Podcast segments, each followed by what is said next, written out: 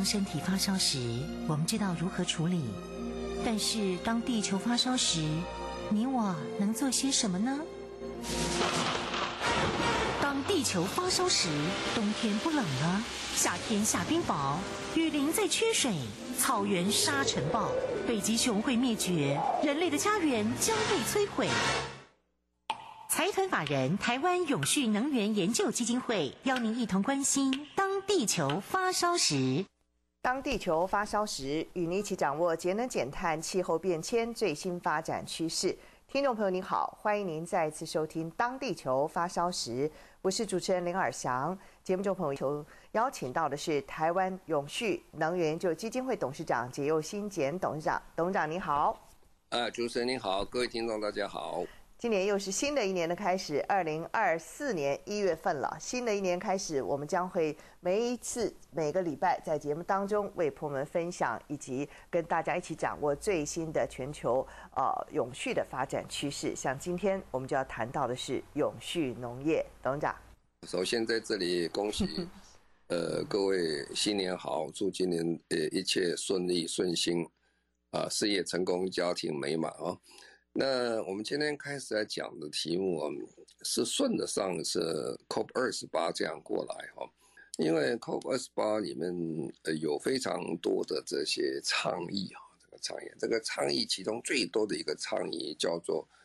呃永续农业、韧性粮食系统跟气候行动宣言。那因为我们在联合国开会的时候，呃有分。好几个部分啊，第一个部分当然是谈到呃气候变迁，呃纲要工业会议的签约国大会啊，这里面这是有比较具法律这个地位的这些呃位阶的一些谈判谈论等等。那另外就非常多的倡议出来啊，这个倡议是什么意思呢？就是每个国家都想要我们要多做一点，我们要更快一点啊，但是呃要像这个公约一样要达到。共识决哦，两百将近两百国家共识决，其实是非常困难的啊。这个是共识是天下最难的事情，叫共识啊，很不容易。所以很多比较呃在气候变迁努力或关心这个事情国家，他就提出他们的想法，说好，那这样我们做个倡议啊。那倡议的国家，当然你要参加倡议呢，你必须呃根据这个倡议的呃观念去做哈，你不能说讲讲了我就不做了啊。比如说现在我们在倡议说，呃，我们现在二零五零年要到净零啊，呃，到现在大概签约国在一百五十个国家左右，换句话这些国家都是 OK 了，就准备二零五零年。但是有些国家因为它发展中过程当中，它有它实质上的困难了，它没办法做。所以他他没有签约哈，不过这个等到这个数目到某个程度的时候哈，呃，你就会发现它是有影响力的，它是有点拘束力了，因为你已经自我宣誓你要做这个事情。那今年呢，有非常非常多的倡议哈，这个倡议今年多的原因在什么地方？多的原因就是说，我们过去在这个 COP 二十、COP 二十八以前这么多会议里面。大家都在觉得，就是说，呃，要努力要做，可是达不到啊，所以大家有很多倡议。那倡议出来以后，大家就发现说，开到二十八次以来，我们非常着重在减量、减缓哦，叫 mitigation 啊，啊但是这个气候变迁是两个大方向，一个叫 mitigation，一个叫 adaptation 啊。这减缓、减量很重要，就是我们节能减碳也要减量啊。那如果你不减量，这个气候变迁不可能不可能回转，不太可能继续温度继续上升，所以你必须要减量，而且要减的越多，将来要减到负成长的量才可能，就是二氧化碳负成长。啊，那另外一个就是说调适呢？调适讲什么？调适讲说已经来不及了，就算你今天把所有的二氧化碳今年整年度都不排放。呃，温度还会继续上升啊？为什么继续上升？因为地球里面这么多的二氧化碳，还有很多的温室气体，并没有被被吸收、被消失，还存在的啊，它是慢慢慢慢减少的。其实你也没那么多树去吸收这些二氧化碳，所以它还在。既然在的话，它的吸收阳光的能力还是那么的强哈，所以温室效果的成分还是在的。那那怎么办呢？那所以说我们就好了，既然不能动，我们就在调试。调试是什么意思呢？我记得早期的时候，我们台湾在做铺桥造路的时候，都还会讲说啊，这个是二十年、三十年、五十年的洪水频率啊。可是问题来了，现在一洪水频率五百年一次，或一千年一次，这么大的一个这洪水，你以前都没有遇到过。所以你那个盖桥、修桥、筑路，你的想法就开始要变，你就要应付那个可能来的非常大的洪水，所以你成本会增加，你必须要做这些工作。你盖的房子也是一样，你以前盖的房子住了就住得很好。其实早期的房子人人口少的时候，房子都又高又大，哦，它空间很大。你看我们呃总统府的房子，那个那个天花板都很高的，对我们很高，所以它空这个空气调节什么都自然通风都非常之好。那现在房子越盖越矮了，那这个天花板越来越低啊，所以这必须要借助于机械的动力去做它的循环。空气的循环啊，冷气机啊等等，哦，这增加非常多的二氧化碳排放，所以你要改变这个怎么做法？房子，我们现在还谈到说，我们房子叫做近邻的建筑啊，近邻有两种啊，一个是接近的近啊，一个是干净的净啊。不管这两种两种都是很难做的事情，所以我们要做这个呃调试啊。那这还是说你碰到的这些建筑物，另外呢？很重要，就是说，因为气候变迁的关系，你就是很多的这些疾病会产生，传染病会产生，以前没有的病现在会跑出来，各种毛病都会跑出来。所以我们对呃调试方面，今年特别重视的是医药啊、医疗啊、公共卫生、环境卫生等等啊，这些变得非常重要。所以它特别有个健康日还摆在那里，提醒大家哦，这个是非常重要，这是我们的方向。好，那另外很重要一个就是今天我们要讲讲主题叫做永续农业啊，永续农业它有个行动宣言啊，就是等于阿联酋这一次的永续农业韧性粮食系统跟气候行动宣言，这有一百五十个国家签了，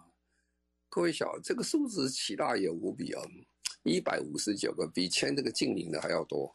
啊，比签二零五年净零的。换句话说，大家都知道说哦。这个粮食的问题是非常非常的严重哈，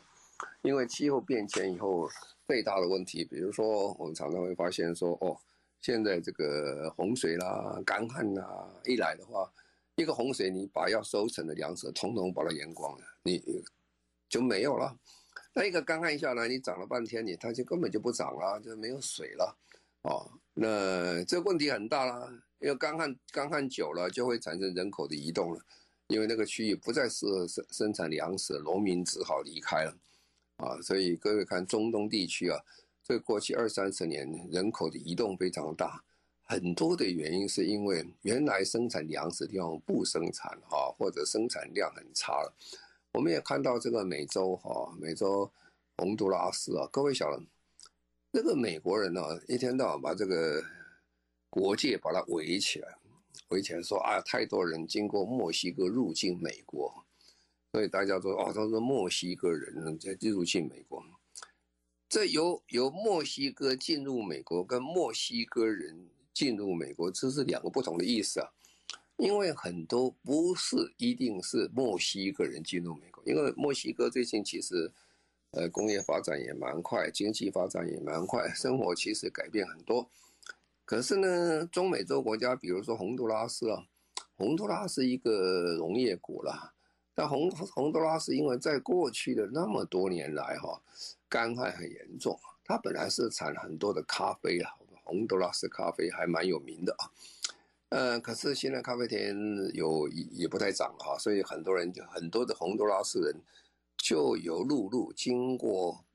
哎呀，他到美国去啊，他会经过墨西哥了，墨西哥以后再到美国去。所以你要看到这个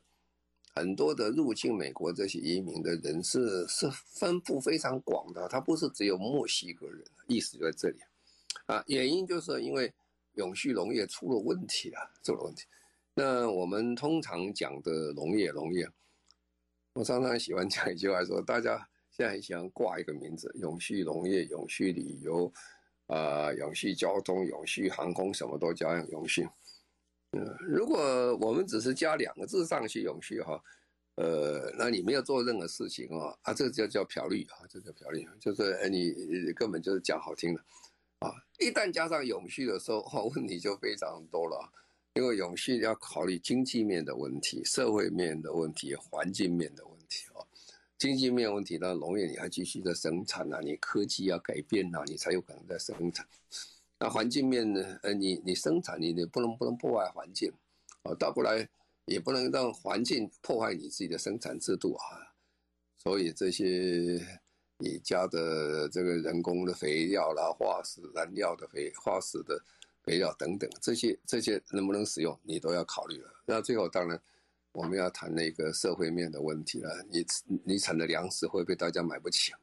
啊？因为粮食的价钱慢慢在提高，所以要把这三个都把它做好的话，其实是很困难的。那也许很多人在台湾哦，在讲说，哎呀，其实我们农业很好，大家没都都有的吃，没有问题啊。我们其实粮食的问题不多了哈，我们农业问呃永续的农业问题不多，而其实不然呢。台湾呢，除了这个能源以外，另外最大国安问题就是粮食问题。什么意思？粮食问题呢？因为我们这样想哦，我们说台湾呢，稻米产多，我们水果产多，大家有幻觉说我们台湾的这个粮食自给自足。其实照农业部的统计啊，我们每年的粮食，如果你照卡路里的倍数来算，你粮食需要多少卡路里来算哈？我们的粮食进口大概是占百分之六十八了哈，那自己生产到百分之三十二啊，啊，这个比日本、比韩国都低很多了，更不要谈美国，美国是出口的，是还更增加，它是正面的啊，我们是负值的哈。所以，其实，在台湾讲起来啊，这是一个很值值得重视的问题了。尤其在今天你参加联合国大会的时候，你会发现每个国家都有问题啊，我们一样是个问题啊。我们解决粮，怎么让粮食不敢说趋近于自给自足，不要那么高的比例啊，百分之三十二的自主而已了。换句话说，台湾如果要被台风啊或什么战争的封锁的话，我们第一个就缺粮，第一个是缺缺能源，第二个是缺粮，啊，呃，缺粮的问题更大，民以食为天，所以怎么样去解决这个粮食的自足率的问题啊？其实也是我们台湾今天施政蛮重要的一个课题了。不要让它增加，我们不要说呃，我们没有办法生产太多的这些粮食。那也许各位说，怎么会？我们这个米都吃不完了，是吧？我们生产中的稻米都吃不完，但是粮食的供给也这样算啊。粮食，因为我们要养一个很健康的国民，你不能吃米啦、吃菜啦、吃饭啦，你要吃肉啊，这种。那因为我们国家有相当大量的这些呃畜牧事业，虽然我们没有养牛养羊，但我们养很多猪啊、哦鸭啊等等，所以呢，我们每年进口的这个大豆啦、玉米啦。小麦比例其实是蛮高的啊，那个量是出奇的高，所以才造成说我们是算美国的出口粮食呃十大国，我们是他们出口十大国家之一啊，粮这个粮食方面，而这比例农产品的比例我们是很高的了，但是这个问题就来了哈，那怎么办？特别这次联合国为什么会这么大的一个呃一个反响？我说这一百五十个国家。都要一起签约说啊，我们要开始增加我们的粮食的这些问题啊，因为每个人都已经知道说这问题已经迫在眉睫了哈，就是说，假如你不处理的话，那问题将来是越来越大。所以他想做哪些事情呢？第一件事要做，他希望我们要寻求一个广泛哦、透明哦、包容性的参与。将粮食跟农业纳入国家的适应计划、国家自主贡献、长期战略、国家生物多样性战略跟行动计划及其他的战略，它这个把它提升到国家级的一个战略非常重要啊！也我只有大家以全民大家一起把这个当做最重要的事情，才有可能来解决问题。那么要重新检视和调整农业和粮食系统相关的政策公共资源，以促进增加收入、减少温室气体排放、增强抵御的能力、增增加生产力，啊，营养啦、用水的效率啦，啊，以及人类跟动物生态系统的活动等等，哦，减少食物浪粮食的浪费啊、损失啊、生态系统损失退化啊，这些都是我们平常在谈哈。不过现在。把它提升到非常重要的一个位阶了，因为这个其实是影响到国家安全，其实蛮重要的。以国家战略来谈哈，那我们还继续增加从公共啊、慈善啊，还有民间的部门或者各种形式资资金跟机会，把这些大家一起来啊，减少这些困难了，以适应跟改造农业跟粮食系统。来应对气候变迁的改变，啊，所以才现在大家觉得，呃，粮食呃农农业系统其实需要蛮大的经费去参加。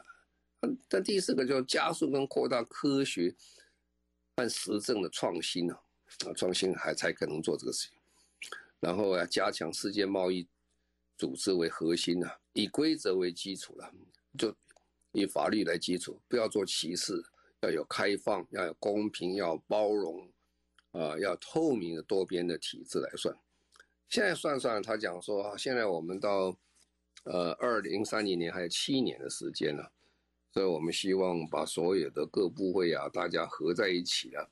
啊，这不是只有一个农业部的问题啦，还有农业啦、气候啦、能源啦、环境啦、经济啦、金融啦、卫生，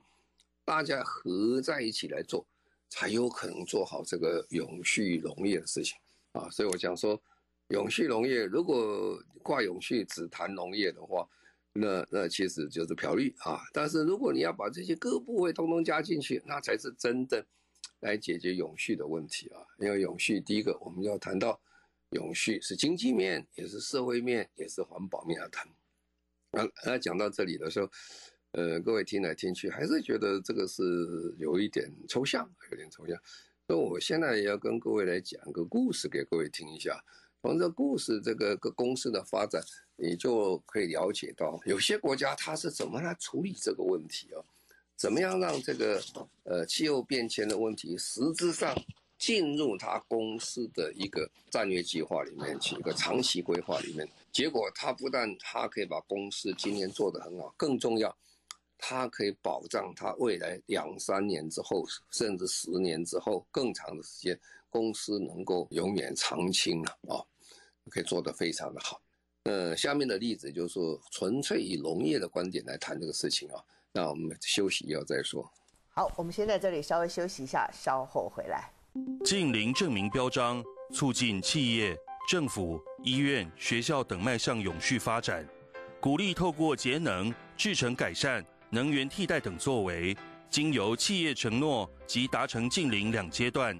号召组织机构率先推动办公室据点于二零三零年前，生产与服务据点于二零五零年前达成净零目标。详情上网搜寻“净零行动联盟”。您现在所收听的节目中广新闻网《当地球发烧时》，我是主持人林尔祥。节目中朋友邀请到的是台湾永续能源基金会董事长简又新简董事长。今天我们特别在节目当中谈到的是永续农业。韧性粮食系统，董事长。好，那我先来讲一个哈，是全球性的一个食物了哈，在东方还好啊，在西方几乎吃西餐，几乎天天都有这个食物在，就是我们讲的番茄或番茄酱啊。我们在台湾吃番茄是当个食物，通常是一整颗啊，或切一片来吃。完全用蘸番茄酱吃比例不是真那么高，也不少哦。但是国外你吃西餐经常都有番茄的，都有番茄酱的，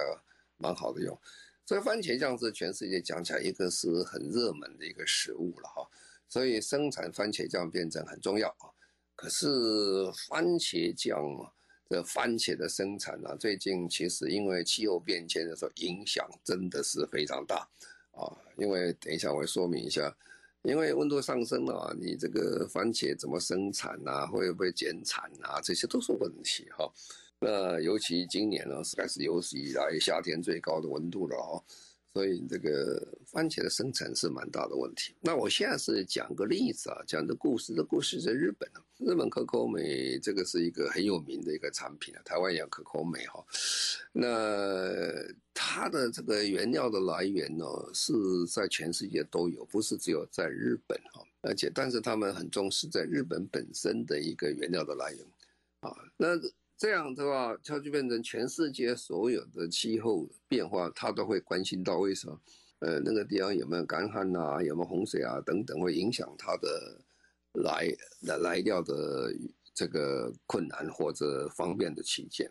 啊。那我们在讲故事，这个可可美啊，可可美社社长叫呃山口聪哈，他在今年的八月的时候，在去年去年的二零二三年八月。去访问呃一个叫做赤城县的一个一个气作的一个农场，哦，他他吓一跳，他说我，这个时候在今年八月，他说在那个日本那个乡下这个城呢，摄氏温度到四十度摄氏左右，哦，这个是汗流浃背啊，这个实在很热，四十度，我们台湾到三十八度，其实大家都很受不了，达到四十度。这个日本的农农业协会啊，JA 哈，这个单位哈，它在在这个呃牟田市有个地方哈，就刚才讲去的地方，带个分支单位。六十年前他们就有开始做气作哈，在一九七零年到一九八零年，当地八月的最高温度是三十二摄氏度哈，三十二度，但是到二零二三年的时候，温度上升到三十七点八度。哦，这是很可观的温度的上升啊，不是一点点而已。所以这个联合国的秘书长，这个秘书长很喜欢用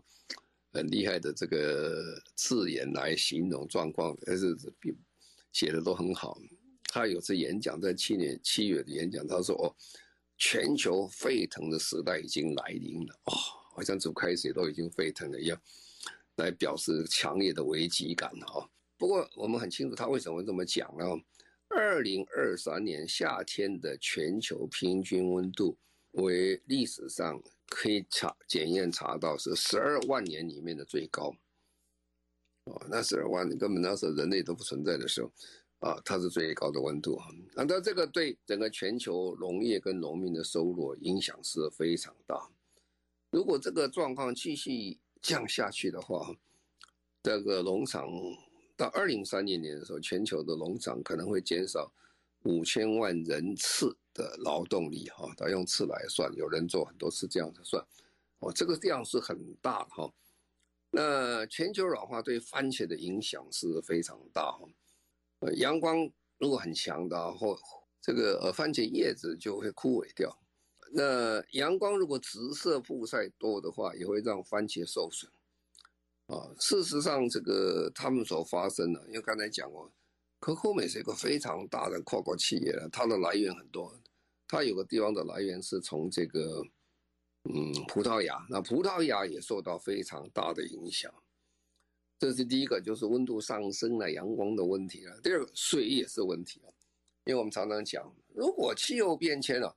是一条鲨鱼的话，它的这个最最厉害的地方就是水。啊，那个牙齿就是水啊，啊，因为水水的关系，我们这个人类受到影响是非常大。那这个最最最清楚了，可口美它很大一个番茄产地是美国加州，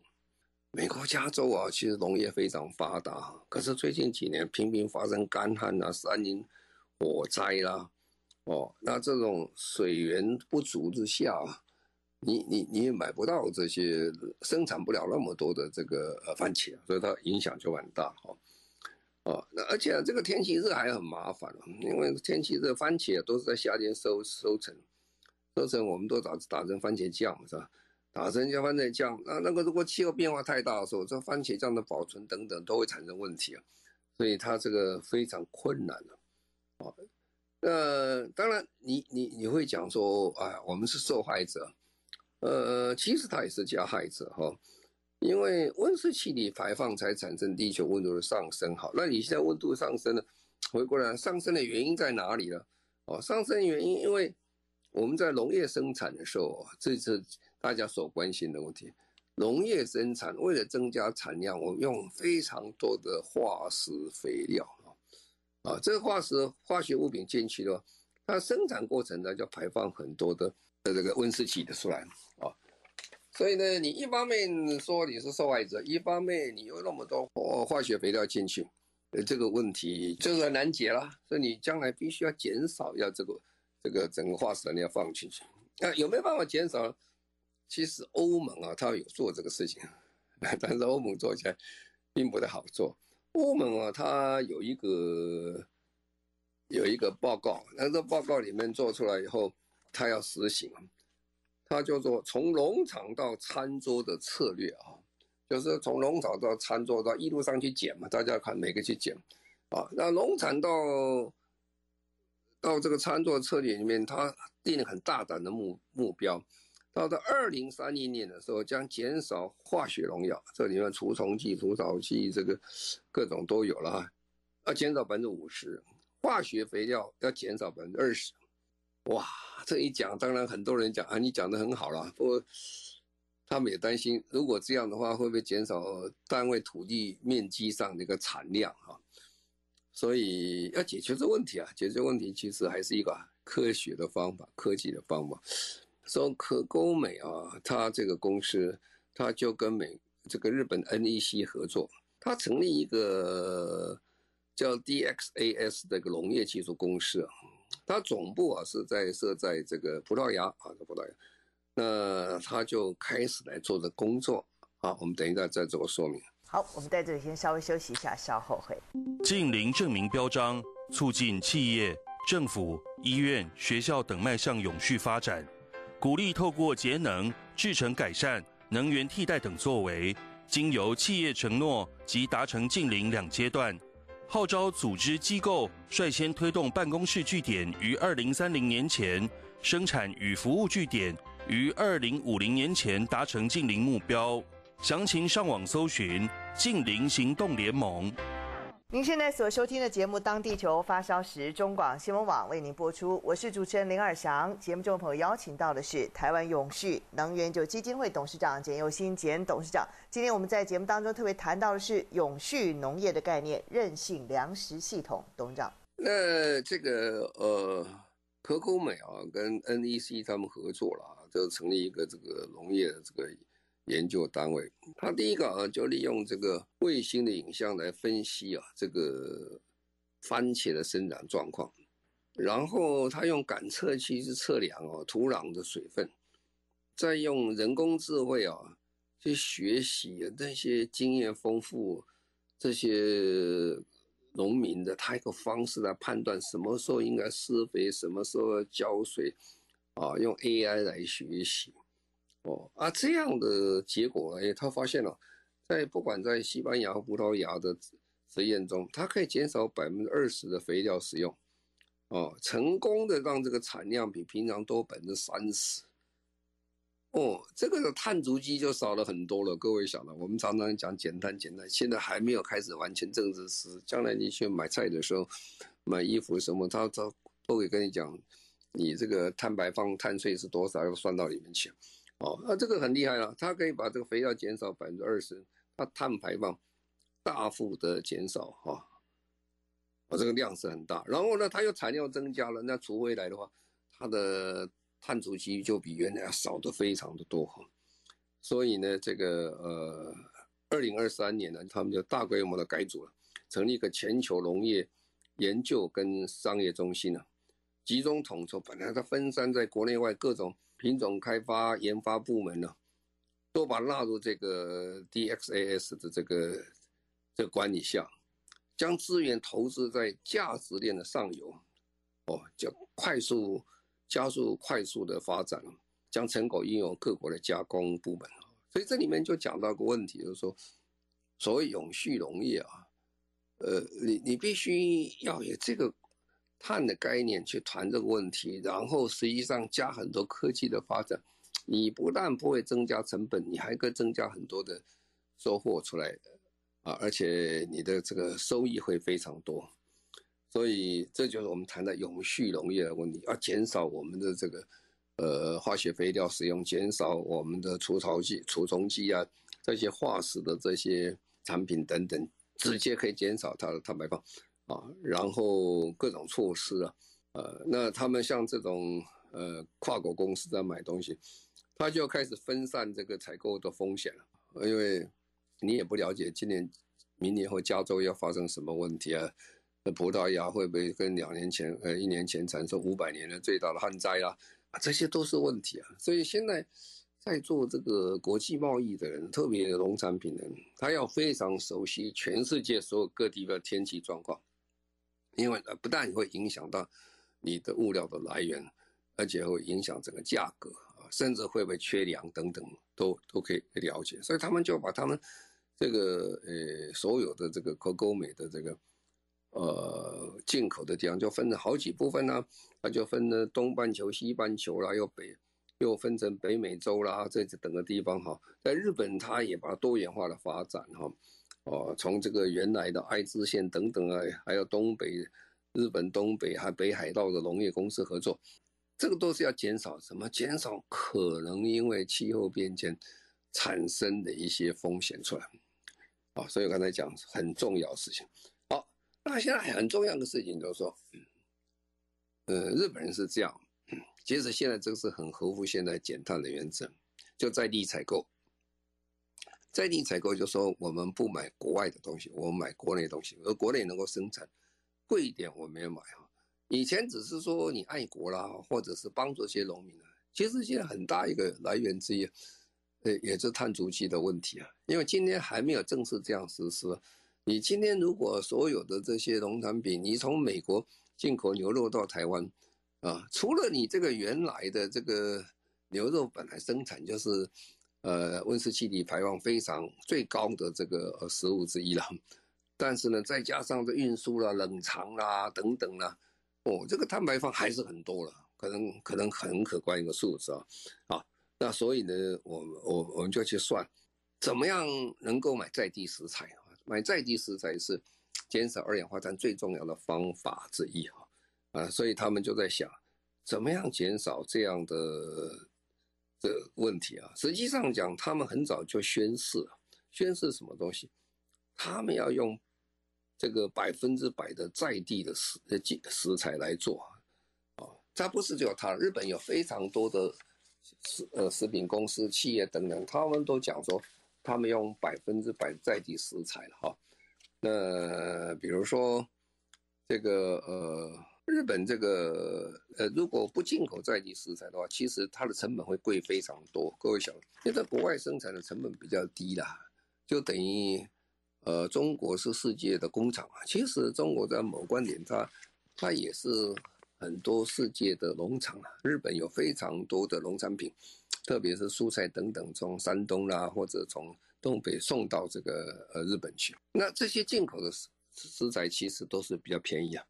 呃，可以差到两成到四成哦，这个价格是很多了哈。这不是一些，那对公司讲讲，他愿不愿意这样做是个问题啊。但是日本很多的这些公司，都是蛮坚持的。那还有很多的这些餐饮企业的这些老板，啊，他们讲说他们坚持百分之百用日本的蔬菜啊，这蔬菜。那这样来讲哦，有没有用？还是有用，因为实际上讲，日本的人还是蛮支持这些作用在就是养当地的农民，而且减少二氧化碳排放啊。可是有时候讲起来，刚才两成到四成是差很多了。比如说，在高丽菜啊，在日本每公斤大概是一百三十块日元啊，进口价只要四十九块啊。日本的胡萝卜每公斤是两百块啊，进口价是四十七块啊，啊，所以这个有时候公司想赚钱呢，这样压低成本下来是很快，但是呢，日本呢。日本人倒是对这个蛮有意思，日本的蛮支持的哈，支持他们的做法。比如说，呃呃，有一个公司啊，叫做 Ringer Hut，这个经营三家连锁店餐厅，它招牌菜长崎冠军面跟这个锅贴都是百分百日本的产品的蔬菜跟面也是留住这些股东的一个方式，因为他的股东很善，非常善。很多人股东要投资他的时候，呃，他们对是不是用日本的这个，呃，这个食材，他们都有意见啊。他们去很多当股东大会以后就问卷啊，问卷的话发放很多的问卷，结果他们的问卷回收率比其他公司要多很多啊，多很多的里面，他们消费者立场都表达在国产蔬菜上所做的措施很棒，希望维持。呃，粮食自足率的贡献啊，哦，这个是我是觉得这也是一种 ESG 了哦，呃，你 S 面你养我们自己国家的农民啊，日本的这个农产品其实非常有名，日本的面粉在全世界也是非常有名啊，很多面包因为日本面粉做得好，日本面用日本面粉吃起来味道嚼劲还是不太相同，所以现在我们可以看到整个这个农业未来的这个发展。如果你从 ESG 面上去考虑哈，不是只是单纯这个，呃，减碳哈、节能等等以外，因为你的照顾农民哈，而且减因而又减少了碳碳足迹的时候，会受到民众会受到消费者的青睐啊，他们觉得这是一个很负责任的一个一个这个公司啊，所以永续农业我们常谈。一谈到永续的话，你就千万记得要加上三个啊，一个经济面、社会面、环保面，不是很单纯的啊，从经济面去谈问题啊。你从社会面去谈问题的时候，也许有更好的一个结果出来哈。所以，我今天大概跟各位做个说明，就是这样，就说永续农业现在变成联合国里面非常夯的一个主题了，就是今年在这个。呃，COP 二十八里面，他们谈到这个永续农业的时候，呃，他的签署国是一百五十九国，哦，这个比这个净零的签署国还要多哈，表示说真的是受到大家重视。那我想在我们台湾呢，特别是我们国家只有百分之三十二左右的自主率的粮食是偏低的哈，我们怎么样增加这个，才真正保障我们国家的安全？也可以减少因为运输的大量的碳排放，那这个对地球是非常有意义的哈。那我今天就跟各位报告到这里，谢谢。非常谢谢台湾永续能源就基金会董事长简又新简董事长，谢谢您。好，谢谢各位，再见。也谢谢所有听众朋友您的收听，我们下个星期同一时间再会，拜拜。近零证明标章，促进企业、政府、医院、学校等迈向永续发展，鼓励透过节能、制成改善。能源替代等作为，经由企业承诺及达成近零两阶段，号召组织机构率先推动办公室据点于二零三零年前，生产与服务据点于二零五零年前达成近零目标。详情上网搜寻“近零行动联盟”。